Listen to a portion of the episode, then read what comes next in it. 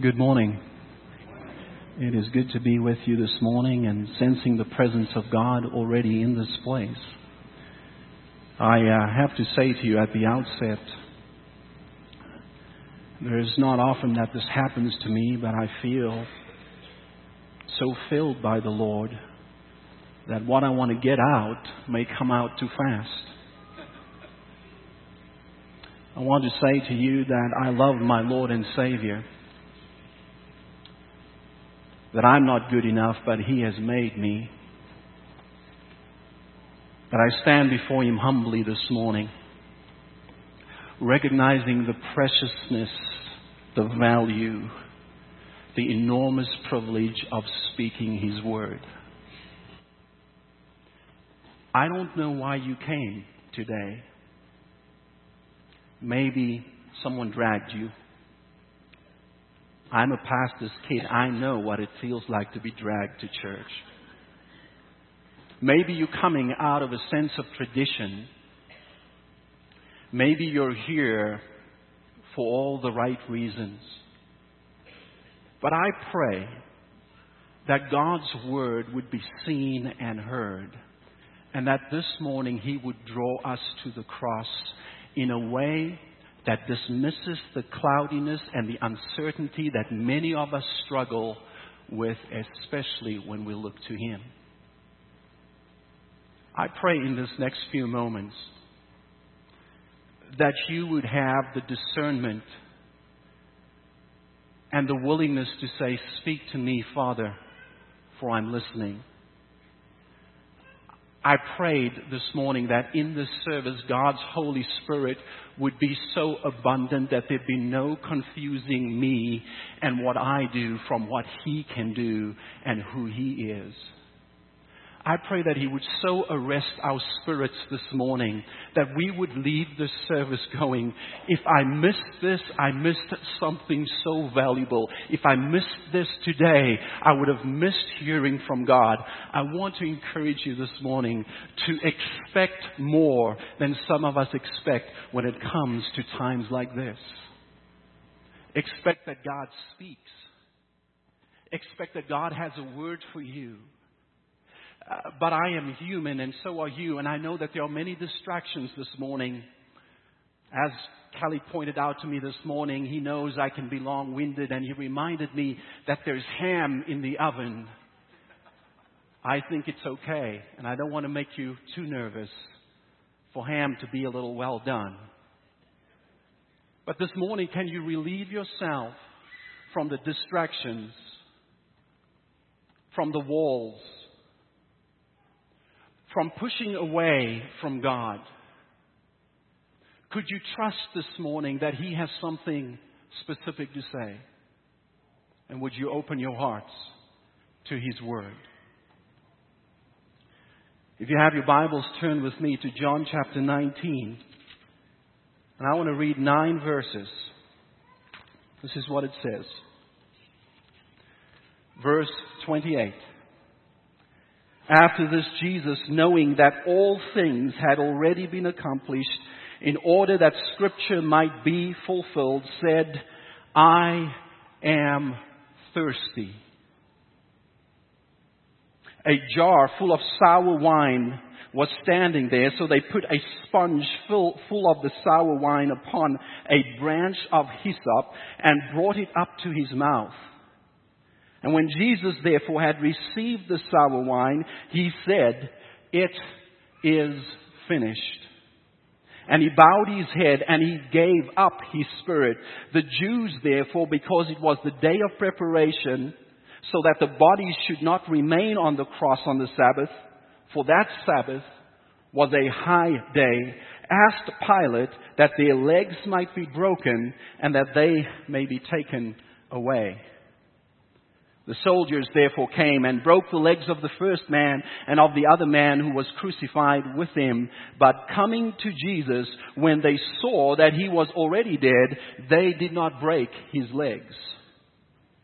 But one of the soldiers pierced his side with a spear, and immediately there came out blood and water. And he who has seen has borne witness, and his witness is true, and he knows that he is telling the truth, so that you also may believe. For these things came to pass, that the scripture might be fulfilled, not a bone of him shall be broken. And again, another scripture says, they shall look on him whom they have pierced. Let us pray. Father, in this moment, I pray that you would show up through the simplicity of human thoughts in a profound, life-changing way. I pray that you would move us beyond the excuses and the distractions to hearing your voice, that you would slow us down enough this morning on this day to look upon the one who has been pierced in our place. I pray that we would see beyond just good words and philosophical ideas the truth and the experience of a Jesus who gives himself wholeheartedly for us. A Christ who understands our thirst, understands our desires, understands our wants and longings. May we see you on the cross today and be humbled in our very beings to fall before you in adoration and worship. Arrest our hearts, I pray in Jesus' name. Amen. There are many theories of atonement. Theories of atonement for those who know and don't know are ways to speak and explain the effect and impact of the cross.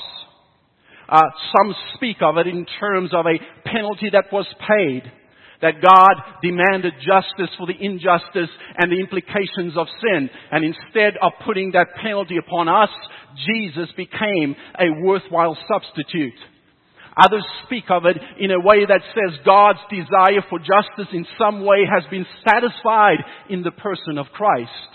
Yet some speak of the cross as a way of defining that God has ultimately won, that He is victorious, that He has overcome Satan, sin, and death. And then there are some who say, when you look to the cross, it so moves you when you see a Savior hanging from that tree that it moves your heart because in it you see someone who's given his life for you. I have studied theology. Some of our pastors here have. Some of you have. Some of you know the scriptures. And I want to say this to you. In all my study, in all the conversations that I've had with many of my professors and those people far more brilliant at theology than I am, we all come to the same conclusion. Every theory that is out there to try and explain the cross will fall short because there's something about the cross that transcends my understanding. We struggle with this. We struggle with understanding it. If we have to be honest, we struggle with really defining what it means. In fact, we are not alone. The disciples struggled with it before and after his death. Peter rejected it. Peter didn't want anything to do with it. And you know what N.T. Wright says? He says, when Jesus tried to explain to his followers what the cross was about, he did not give them theological ideas or philosophical explanations. He offered them a meal. The way that Jesus defines and explains and gives context to understanding this day is by inviting his followers to eat and to drink with him in such a way that they would always remember who he is and what he's done. In a simple way, this Eucharistic table the Lord's Supper, communion, depending on where you come from and what language you're comfortable with, represents our willingness to take into our lives the Jesus on the cross. Not the Jesus fathomed in our own design, in our own desires, in our own whims, and in our own likings. Not the Jesus who makes all things in our lives work out. Not the Jesus who gives us what, our, what we want, but the Jesus who dies in our place. I think there are many barriers to understanding the cross. I think there are many reasons why we struggle with our faith in Jesus Christ. I think there are reasons that the scripture in particular help us to understand and see beyond.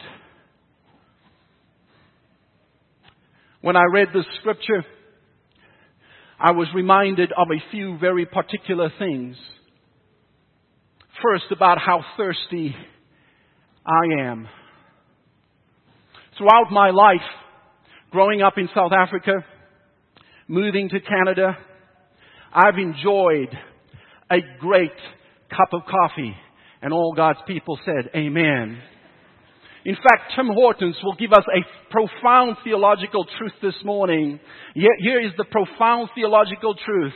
Every time I buy a roll up the rim and I roll it up, what does it inevitably say?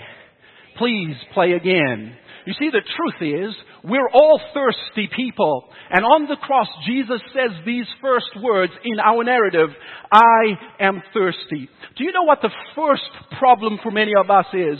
We diminish the humanity of Christ for the sake of His divinity. This is what I mean. When you look at the cross and all that you see there is some divine intervention and not the brutality, the pain, the suffering, the bloodshed, the sweat, the cries, then you will not understand what kind of Savior He is. You see, many of us in our Christian perspective, would settle for a God who somehow miraculously, divinely intervenes at the moment when life hands us its worst. But what we have in Jesus on a cross is not an escapism. It's not divine intervention to remove pain and suffering, but a Christ who dies in our place on a cross and says, I define all that is real. I do not escape it, but I take it on your behalf one of the biggest challenges for many of us in understanding the cross is that we look at a Savior who didn't really suffer. You know what the author of the Gospel of John says at the outset? The Word became flesh. The Word, Logos, Jesus, became human. He became vulnerable he became tangible. He became killable. You know what Philippians 2 says in that hymn? Though he, being created in the image of God, did not consider equality with God something to be grasped, but he emptied himself and he took on the appearance of man in the flesh. You know what John says to us? When you understand who this Jesus is, you see that he fully is human when he's on that cross. In every way, He is like you and me. There is a mystery in the incarnation. There is a mystery this morning and an uncertainty about all that it means. But if there is a clarity, it is this. God truly in Christ became like me. He understands my pain, my want, and my longing. And as long as He's a distant God that doesn't understand, He cannot be our Savior. I think one of the biggest challenges for many of us that we don't truly believe He understands. But about this, are you still with me? Say amen. Hope you have the oven on low.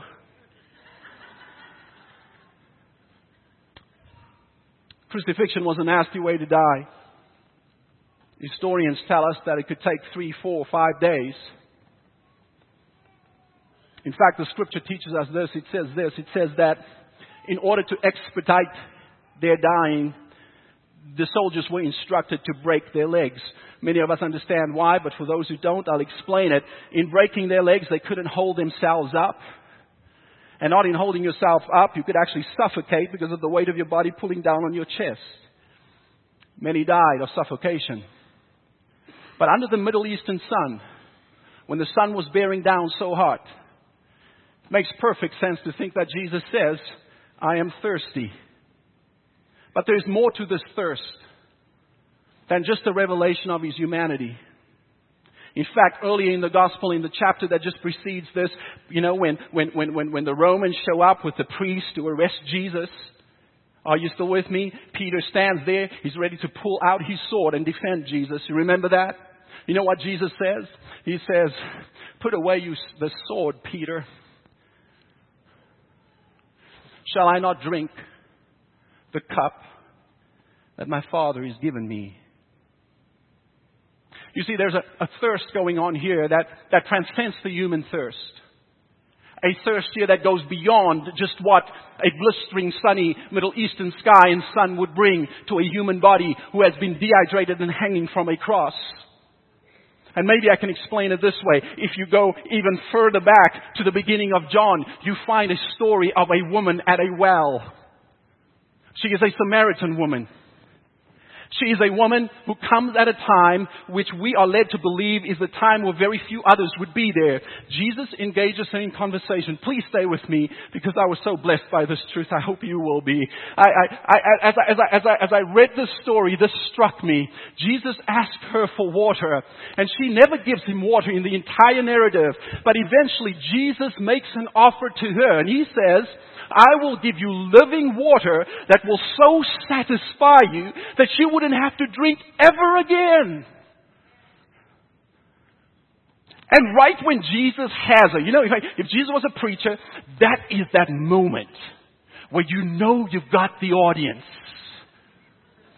Break in right now, Jesus, with an altar call. Do something right here. This is the moment. But you know what Jesus does in the story?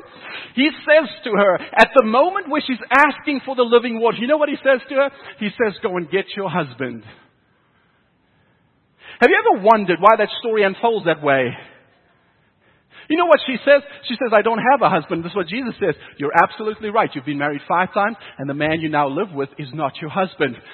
I heard this truth come from a man upon whom I, I lean and learn a lot. Nothing I say to you is brilliant to Stu Williams. I grab and borrow all of what God is saying from others, and I bring it to you today. So lest you think I'm this smart, I'm not. You know the reason that some propose Jesus asked this woman to bring her husband is because Jesus wants to point, point out just how thirsty she's been. Jesus wants to show how that every relationship so far was a well that has run dry. Jesus wanted to point out to her if you want to drink from the water that satisfies, it is not going to be in the relationships that you've had, as many as you've had. If you want to be filled, if you want to be at peace, if you want to know the joy, then you must drink from this living eternal water. Listen folks, at this point, if I was preaching in South Africa, people are jumping off their chairs and singing hallelujah. Listen, He is the living water that satisfies. Now in case you think I'm just a frantic, energetic South African preacher, I want you to grab hold of this truth. Many of us have drunk and drunk and drunk at wells that don't satisfy. Maybe you think your thirst can be quenched in your career, in your relationship, in your spouse, in your success, in your abilities, in your achievement. But like the Tim Hortons cup says, every time you drink and roll up the rim, please play again. In fact, I've heard that coffee is dehydrating. In fact, the more you drink, the more you want. I've heard the same of Coke, and I think that is incredibly tragic. But the one thing that ultimately satisfies and fills you and quenches you and distills all the thirst that we have in our souls is the person of Jesus.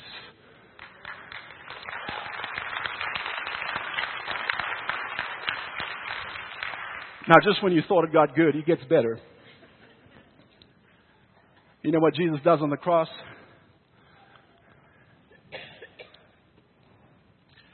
He says, I become your thirst. In fact, it becomes our thirst so real, so pointedly, so incarnately, that in the other Gospels it quotes him as saying, My God, why have you forsaken me? You want to know how he becomes our thirst?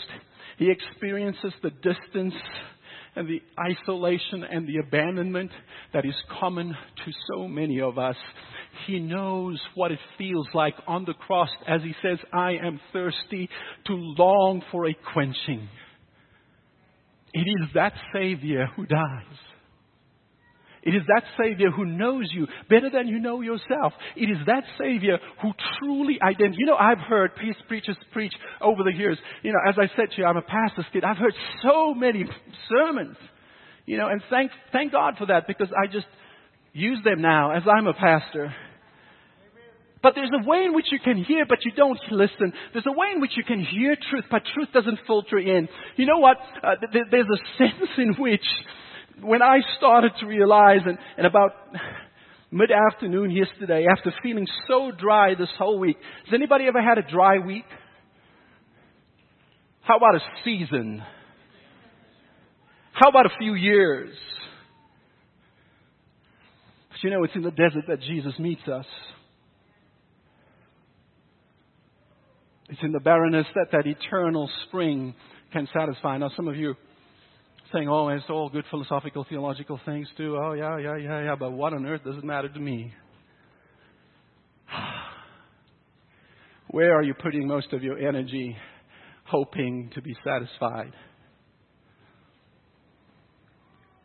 What can you never get enough of and never fills you? You know, no human relationship can bear the weight of quenching the deep thirst in our hearts. Only Jesus can. You know, in fact, if you get married as a Christian and you think that that lovely bride whom you've married is going to be the perfect thirst quencher, think again. You're not that refreshing drink either. You know what only satisfies? Drinking from the living water. I want to say this to you. I am better able to love my wife when Jesus is the well from which I drink first. I don't put undue expectations on relationships that cannot fulfill me as only He can. Don't get me wrong. Marriage is a wonderful gift and I want to jump up and down to say thank you to God for my wife and my children. But I lost my family once. 29th of September 1996, I lost mom, dad, brother, and sister in one day in a motor vehicle accident. You know what I've learned through loss? That I can lose what at that moment meant the world to me. But I have in Christ a Savior who understands my pain and loves me deeper yet. Oh, friends this woman at the well, her life is changed when she drinks the living water. Uh, that the thirst that she has could not be satisfied by anyone else but by Jesus himself. You know, this is how thirst looks in our, in our society. I have to keep on succeeding. I have to keep on achieving. Some of us have become so competent at competency that, that the only success that will ever satisfy is the success, success that is out of our reach. My friends, let me say to you, in any given day, in any circumstances, all that we count as success can be taken from us. In fact, what the cross says to us, at one point in time, unless our Savior comes, each and every one of us would come to the end of our human life.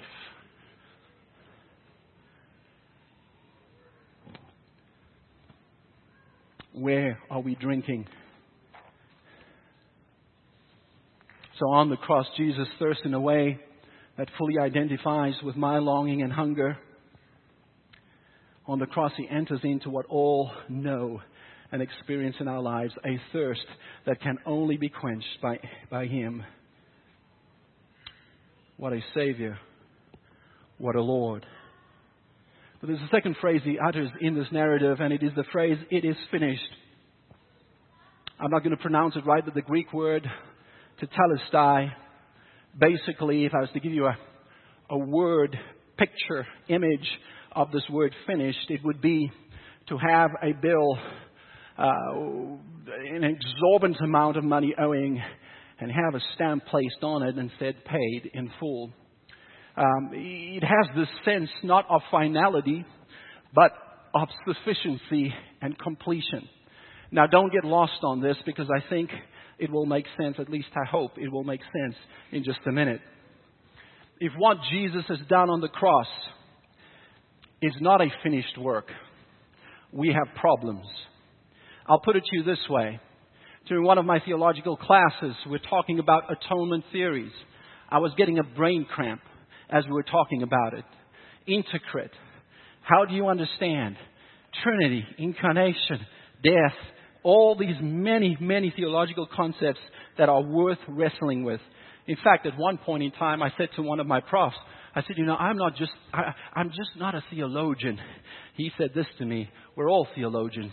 Stu, you have to choose whether you want to be a good or a poor one. Because after all, theology is nothing more than wrestling with who God is in relation to who I am. But in this class, that was a side point. I apologize. As we were talking about the cross,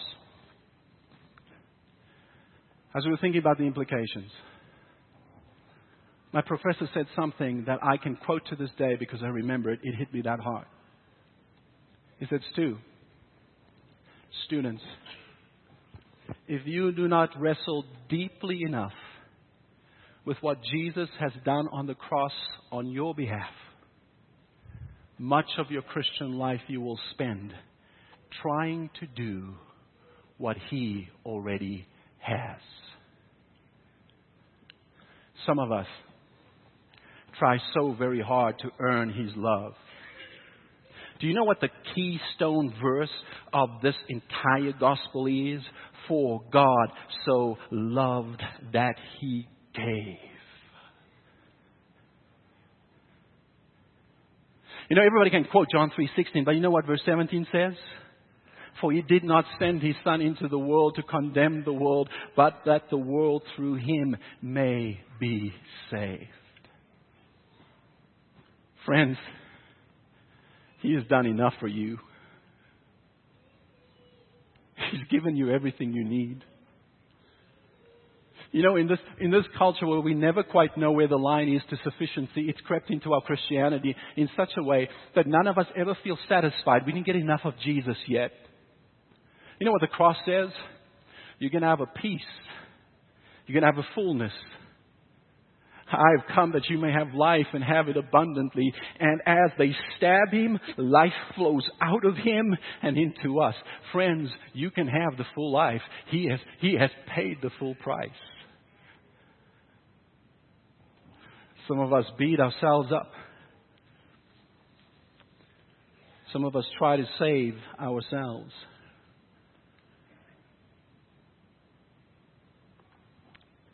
If there's anything worth remembering, is that when he dies on the cross and he says it is finished, he has in that moment accomplished for us what none of us can accomplish in our own strength. You see, there's a reason that only Jesus dies on the cross in this way. Because only He could do what He did. As I was preparing this message, and now I close, and all God's people said, Amen. It's okay, you can wake up your spouse. I, I recognize every day, not every day, most days, just how old fashioned I am. A hymn came to my mind. And in fact, I called Kelly late yesterday to ask him to do this song. It's an old Isaac Watts hymn that says, When I survey the wondrous cross on which the Prince of Glory died, my richest gain, I count but loss and pour contempt on all my pride. Forbid it, Lord, that I should boast, save in the death, death of Christ my God. All the vain things that charm me most, I sacrifice them to his blood. This morning, we must turn away from the wells that don't satisfy. And at the table, drink in the one who does. I say this to our congregation quite often. The reason you must come to church as many times as you can is because Jesus knows that forgetting is easy for us. In fact, you know how Jesus knows? He says, when you eat this and drink this, do it as often. Because here's the reality. You know, when we leave here, we will forget. You know, or at least the memory doesn't, doesn't sit there where it really compels us. You know, the, the reason we have to come to worship consistently is so that we would constantly drink Him in.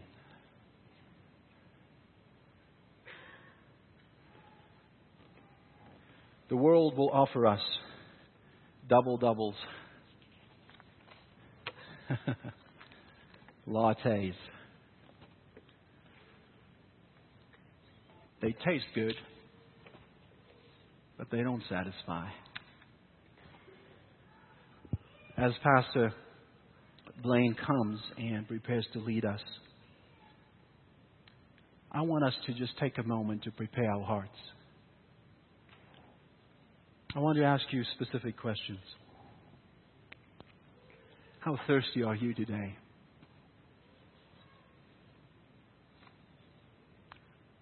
How deep is your longing for fulfillment that has not yet been met in anything or anyone?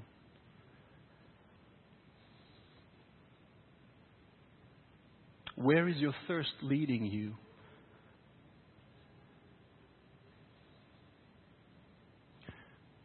May it lead you to our Savior this morning. Father, I pray that we may be repentant.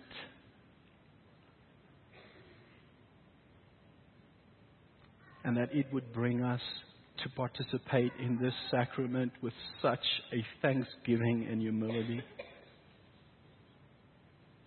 That what words in a message can vaguely describe would be experienced in the very sacrament that we would take Jesus deep into our lives. May thirst be quenched here this morning on this Good Friday. May people who have long sought for that water find it here today to your praise and for your glory. It is finished. Amen.